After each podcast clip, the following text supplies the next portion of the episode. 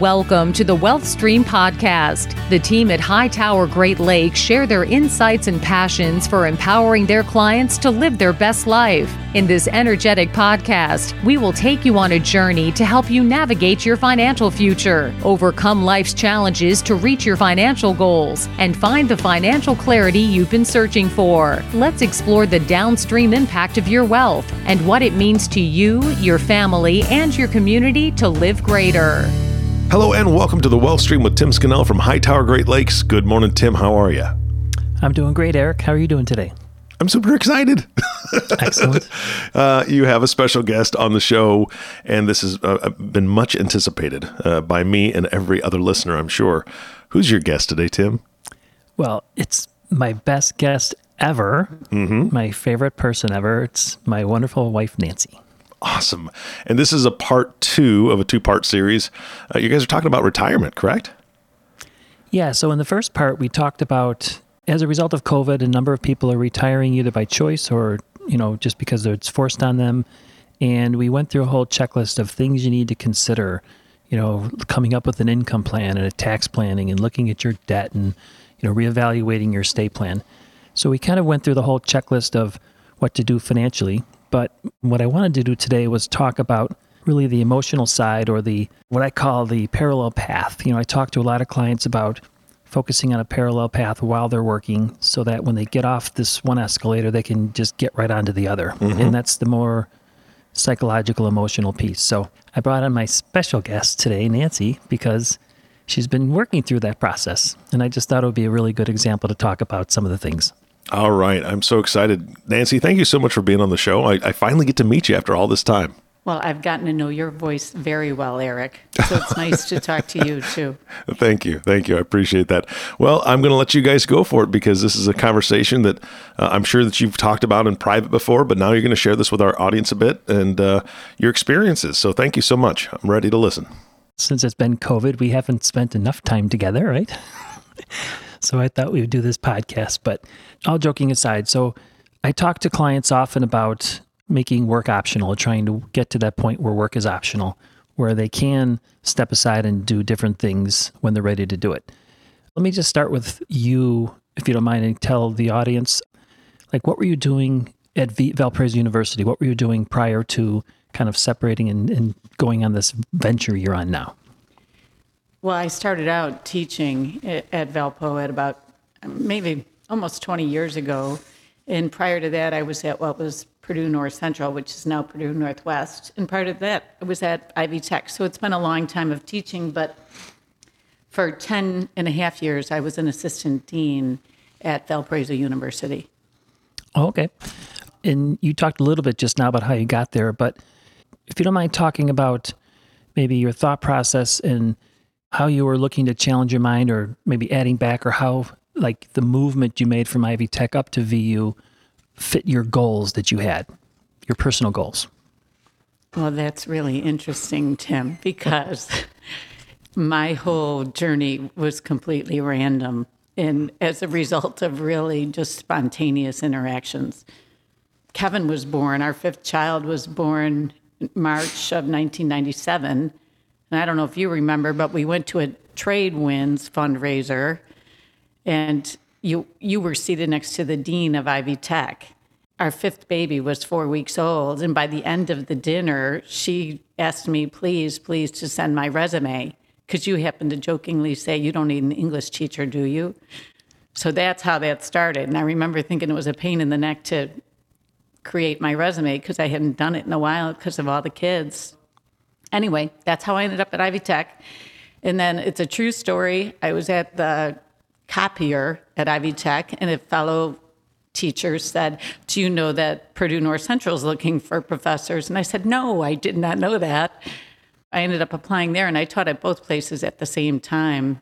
Actually, one semester I actually taught seven classes. I don't even know what that was like. I remember once forgetting a bag and because I brought the wrong black bag to PNC and you brought it over for me because I had all these graded papers, but that was a chaotic, chaotic time of our lives. At the same time, I was coaching, and so the way I ended up at VU was I was coaching cross country, and one of the St. Paul parents said to me, Nancy, you should teach at VU. And I said, Really? And so she gave me the name of John Ruff. And I remember interviewing with him, and I was really nervous. It was in like 2002. And then John hired me. And that's how I ended up at VU. So it wasn't a plotted journey. I'm not so good about that. You're really good about that, Tim. I'm just pretty much, I don't know. I just kind of have things happen by default.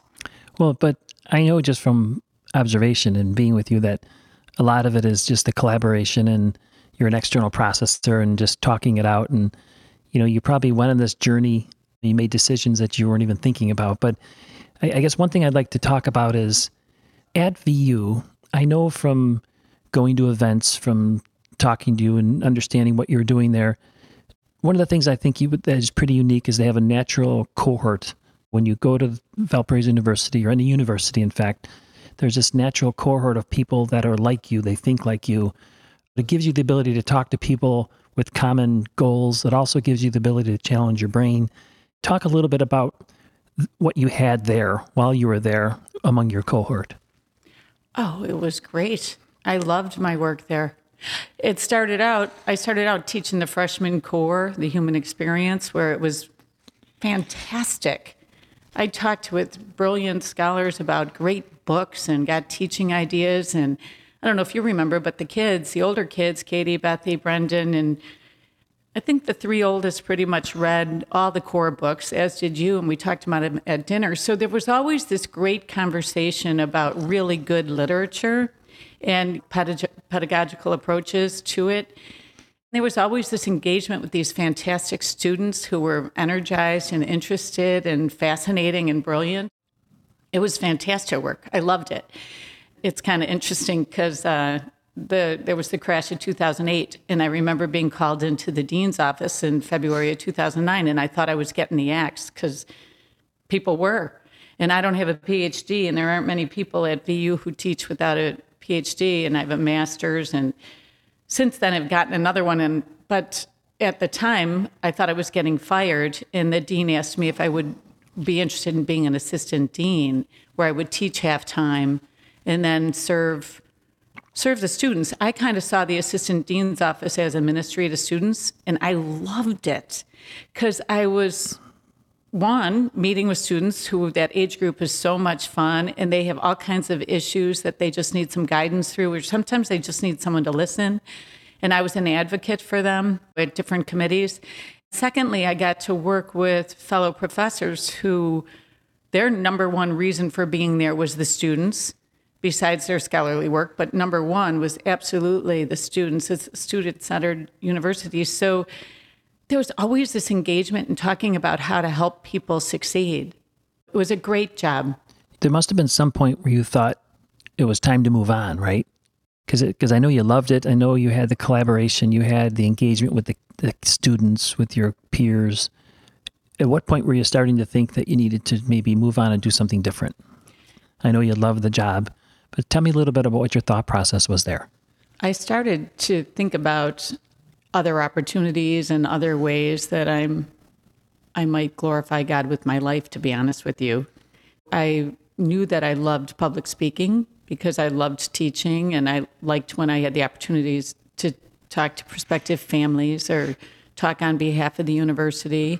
I'd had some opportunities to speak at our church that I found really rewarding. And then I also have always been deeply interested in creative nonfiction. I took some classes, and I, while I was at Valpo, I also got a second master's degree. I started to think about how I what I wanted to do with my talents in the future. And the other thing that happened was after about seven years in the assistant dean position, I started to sense that I was getting burned out. Sure that made you kind of start thinking and planning for the exit. And you definitely were not as random as you thought you were, especially as it relates to that. But what are some of the things you thought would happen as you were planning your exit that maybe hasn't? I mean, part of it is COVID, but talk a little bit about that. Well, one of the things about planning the exit that I found difficult was I like to just do things and get them done, like a getter done. Mm-hmm. The last year in the position, it was I had to be kind of hands off and tried to make it so that the new assistant dean, we had some changeover in the dean's office, but the, the new assistant dean then knew what I was doing so that she could then do it. There's this succession transition plan that was in place. And I'll never forget uh, one of um, the administrative assistants coming into me when I had about two months left and saying, Nancy, are you still doing the work in this office? Mm-hmm. and I was horrified because I said, yes. But she just wanted to know if I was going to take a call from a parent mm-hmm. or if she should give it to someone else. So, what was difficult was the handing off. Yeah. It's hard to kind of give up, and it's so easy to just do it yourself. But I really think that a really good leader leaves and they're not missed. And believe me, that that's kind of tough too when you recognize that everybody's got it all figured out and they don't need you. I'm like, wait, don't you need me? I, I do once in a while still field questions, mm-hmm. but I I don't know. Sometimes you think that you're irreplaceable, and my gosh, we are. All of us are by somebody else who's got a different perspective and dif- different skills and talents. Sure. So how do you how have you tried? Again, granted, we've been going through COVID, but how do you try to replace that engagement, that challenging of your brain, the the talking to people that you had just naturally with your work cohorts and your peers? Well, I have, as a result of all the coaching conferences that I've attended, I've got this really wonderful group of leadership coaches that I stay in contact with. In fact, we do some reciprocal coaching with each other. I also pretty much always take a class or two. I'm always taking courses online. It could be through, you know, masterclass.com. And then there's a wonderful organization called Coaches Rising. I just finished a neuroscience of change class a couple of weeks ago that had just these brilliant researchers from around the world. And I love those classes. I might be on with thousands of people from all over the Netherlands, the London. Uh, sometimes I'm in breakout sessions with people from all different corners of the globe. So that's what I do. And there's always readings associated with that. I have notebooks filled and filled and filled and filled with notes, copious notes from all these classes. And I, sometimes I think, my gosh, when the kids find these things, they're going to be like, what was she doing? A lot of notes. Yeah. Yeah, I know. I noticed you've really jumped right into the world of technology. But do you find that Zoom can't replace being in a room with somebody, right? But it sounds like you are still making connections. Oh, yeah. Absolutely. What's really interesting is recently I've picked up the phone to call. Now, what's interesting is we text and say, Do you have a few moments to talk? As, as a courtesy, because these days when your phone just rings, you usually think that there's an emergency, right? Because we're so used to having it be where we just text or email or have a scheduled Zoom one of the things I really miss the most, mm-hmm. I think, is these kind of, I call them spontaneous blips of joy that you have in a community where you, at VU, walking across campus or walking down the hall, or somebody says something funny, or going in and out of a meeting, or so, because now everything is so structured but I still find during Zoom meetings that you can still have those moments. You just have to be present. Yeah, I think that's the challenge. I know I've been on a couple hundred Zoom meetings now, and you just have to stay focused and present, just like you would if you were in the room with the with the person you're talking to. It's hard. Yeah, I think people are even more sensitive on Zoom when when you're not. Mm-hmm. You can notice anybody because they're right there on the screen. It's interesting so let me ask you you mentioned as you used to, people would pop in your office, you go get coffee, or you're walking across campus and you know people need you people ask you questions. You used to talk a lot about institutional knowledge. You had all this institutional knowledge at vu and people would ask you like where to go what to do and you don't have that. I'm wondering at this theory that i've been mulling around in my brain so maybe you could just comment on that meaning in life is proportional to responsibility. The responsibility you have for people, for things, you know, for projects, etc. So, what, what do you think about that? Because I know you had a lot of responsibility when you're at VU. It's really interesting. I'm a, a fan of Brene Brown's books, and she says that we have to stop hustling for our worth. And I can't begin to tell you how relevant that is to this stage in my life because I don't think our value is based on what we do.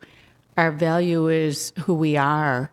I think that stepping away from the position of assistant dean and being living on the edge where every 15 minute counts and what am I going to do right now and living now where there's some to put it lightly much much deeper reflection I'm aware of a different kind of I don't know how to word it but like sense of self or inner peace and I, I not having to prove yourself except it, it's an adjustment Yeah. it's an adjustment period Post COVID, painting a picture forward, right? When we can all go out and see people and have people over. What are some things you're anticipating or looking forward to in your journey that you might do next year? Hopefully this year, but let's just push it out in the future when things get back to closer to normal. Oh, I really want to do some public speaking. A couple of years ago, I did a TEDx talk called The Power of the Pause, and I really want to do, I've been doing much further research on that topic, and I'd love to be able to go into different communities and talk about that because I think it's part of my vision for how we can better serve the world and the people around us is by being more intentional and mindful and present for others because I think it's the best gift you could ever give is someone is the gift of attention. Okay, well, I always said I would just carry your luggage and drive around the world when you're going on your speaking tours. So let's get on it, huh? Oh my gosh.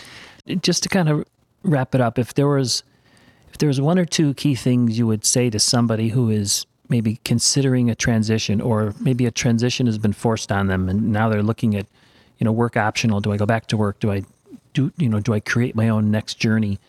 What do you what are a couple things you you would say beyond the financial part? Think about this, think about these things and make sure you've got these things in order.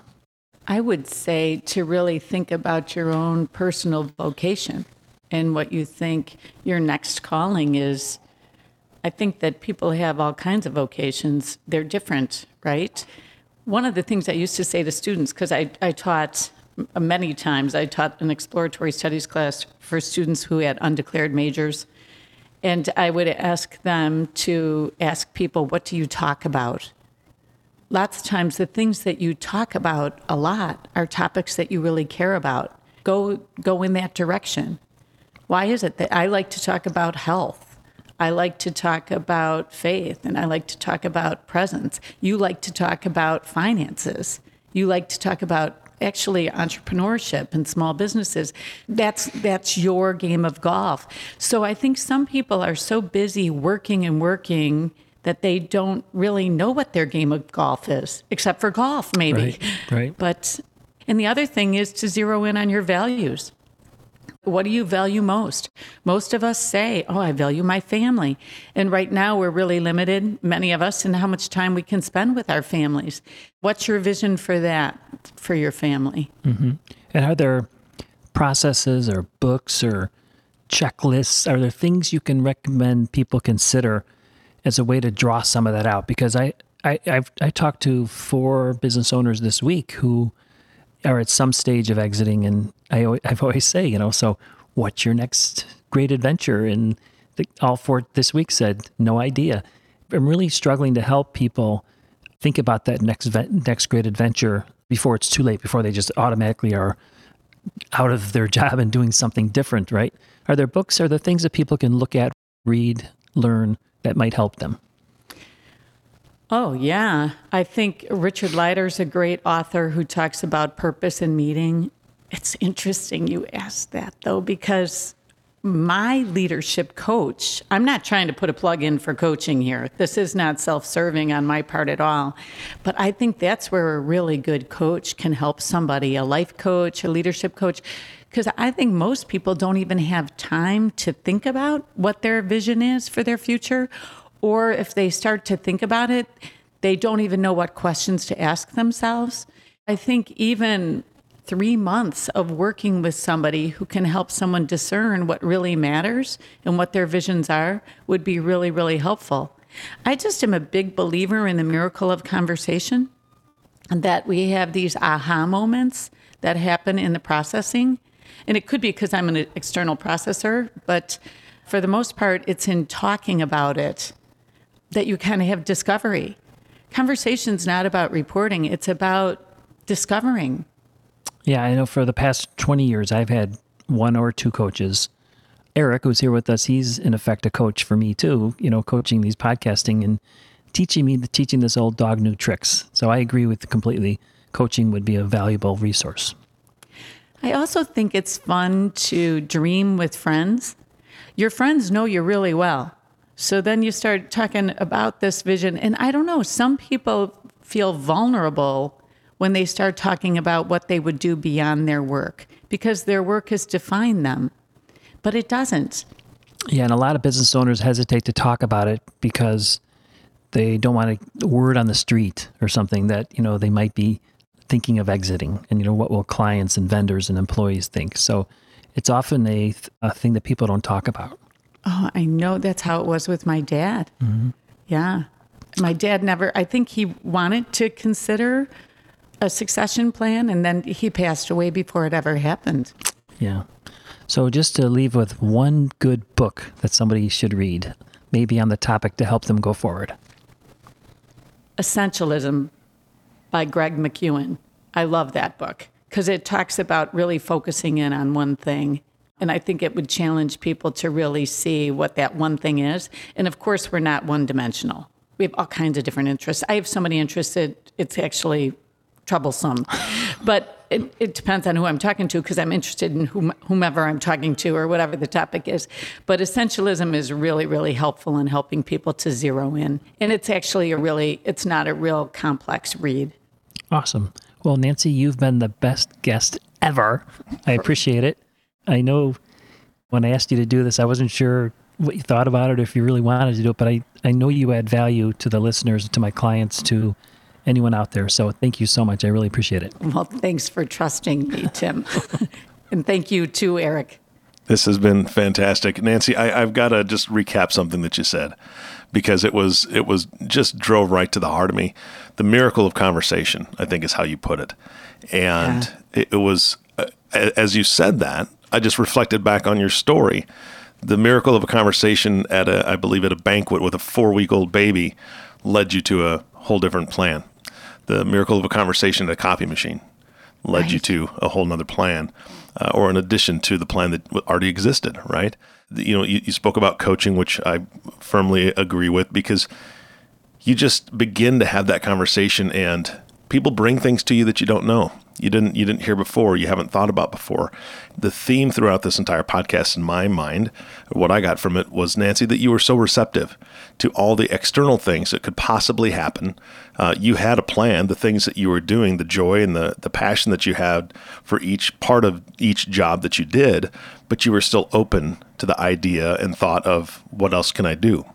And I think that that is the, one of the lessons that I'm taking from this, and I hope our listeners do too, as they think about and enter that transition into retirement or, or transition into exiting a business, just be open, open to the conversations, open to new ideas, open to the thought of what you could possibly give back. And uh, I know that your your spiritual life is is paramount and important to you, and I think that that's something that is ingrained in us in, in a way just to be open to those outside things that, that can help us to guide guide our path. So, Nancy, this is fantastic. Thank you so much for being here.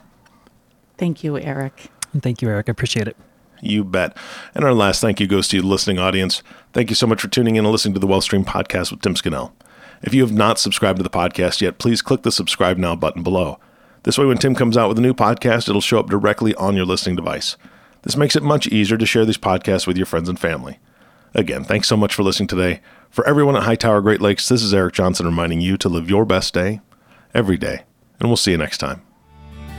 Thank you for listening to the Wealth Stream podcast. We hope you gained some valuable insight that you can apply to your life and share with others. Please don't forget to subscribe below to be notified when new episodes become available. And don't forget to live greater. The information covered and posted represents the views and opinions of the guest and does not necessarily represent the views or opinions of Hightower Great Lakes. The content has been made available for informational and educational purposes only. The content is not intended to be a substitute for professional investing advice. Always seek the advice of your financial advisor or other qualified financial service provider with any questions you may have regarding your investment planning. Hightower Great Lakes is a group of investment professionals registered with Hightower Securities LLC, member FINRA and SIPC, and with Hightower Advisors LLC, a registered investment advisor with the SEC. Securities are offered through Hightower Securities LLC.